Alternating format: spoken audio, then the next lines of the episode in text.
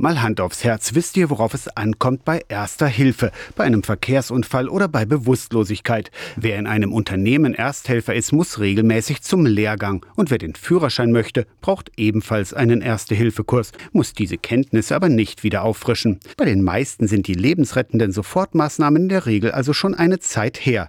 Die Johanniter sind eine der Organisationen, die Ersthelferkurse organisieren. Jens Hemczak ist im Johanniter Regionalverband Magdeburg-Elbe-Börde-Harz zuständig für die Erste-Hilfe-Ausbildung. Er kennt die Bedeutung der Ersthelfer aber auch aus seiner Tätigkeit als Rettungssanitäter. Er lobt, das Bewusstsein für die Bedeutung der Ersten Hilfe wachse. Wir haben tatsächlich den Trend, dass immer mehr Leute auch aus eigenem Antrieb dazu kommen, die Ersthilfe auffrischen zu wollen.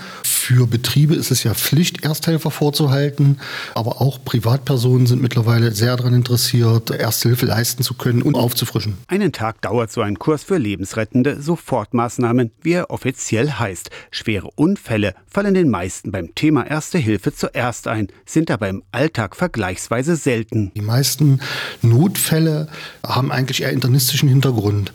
Das heißt also Herzinfarkt, Schlaganfall, Kreislaufdysregulation.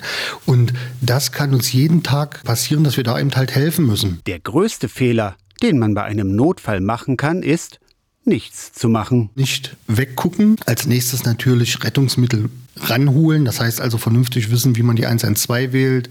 Grundsätzlich kann man in der ersten Hilfe so gut wie nichts falsch machen. Natürlich gibt es immer die Variante, dass man sagen kann, ich handle irgendwo grob fahrlässig. Aber das setze ich ja bei keinem Ersthelfer voraus. Ich gehe ja dahin, um zu helfen. Sagt Jens Hemczak, Ausbildungsleiter für Erste Hilfe bei den Johannitern. Die Johanniter bieten übrigens auch spezielle Kurse für Erste Hilfe bei Kindern oder für Tiere an. Aus der Kirchenredaktion Torsten Kessler.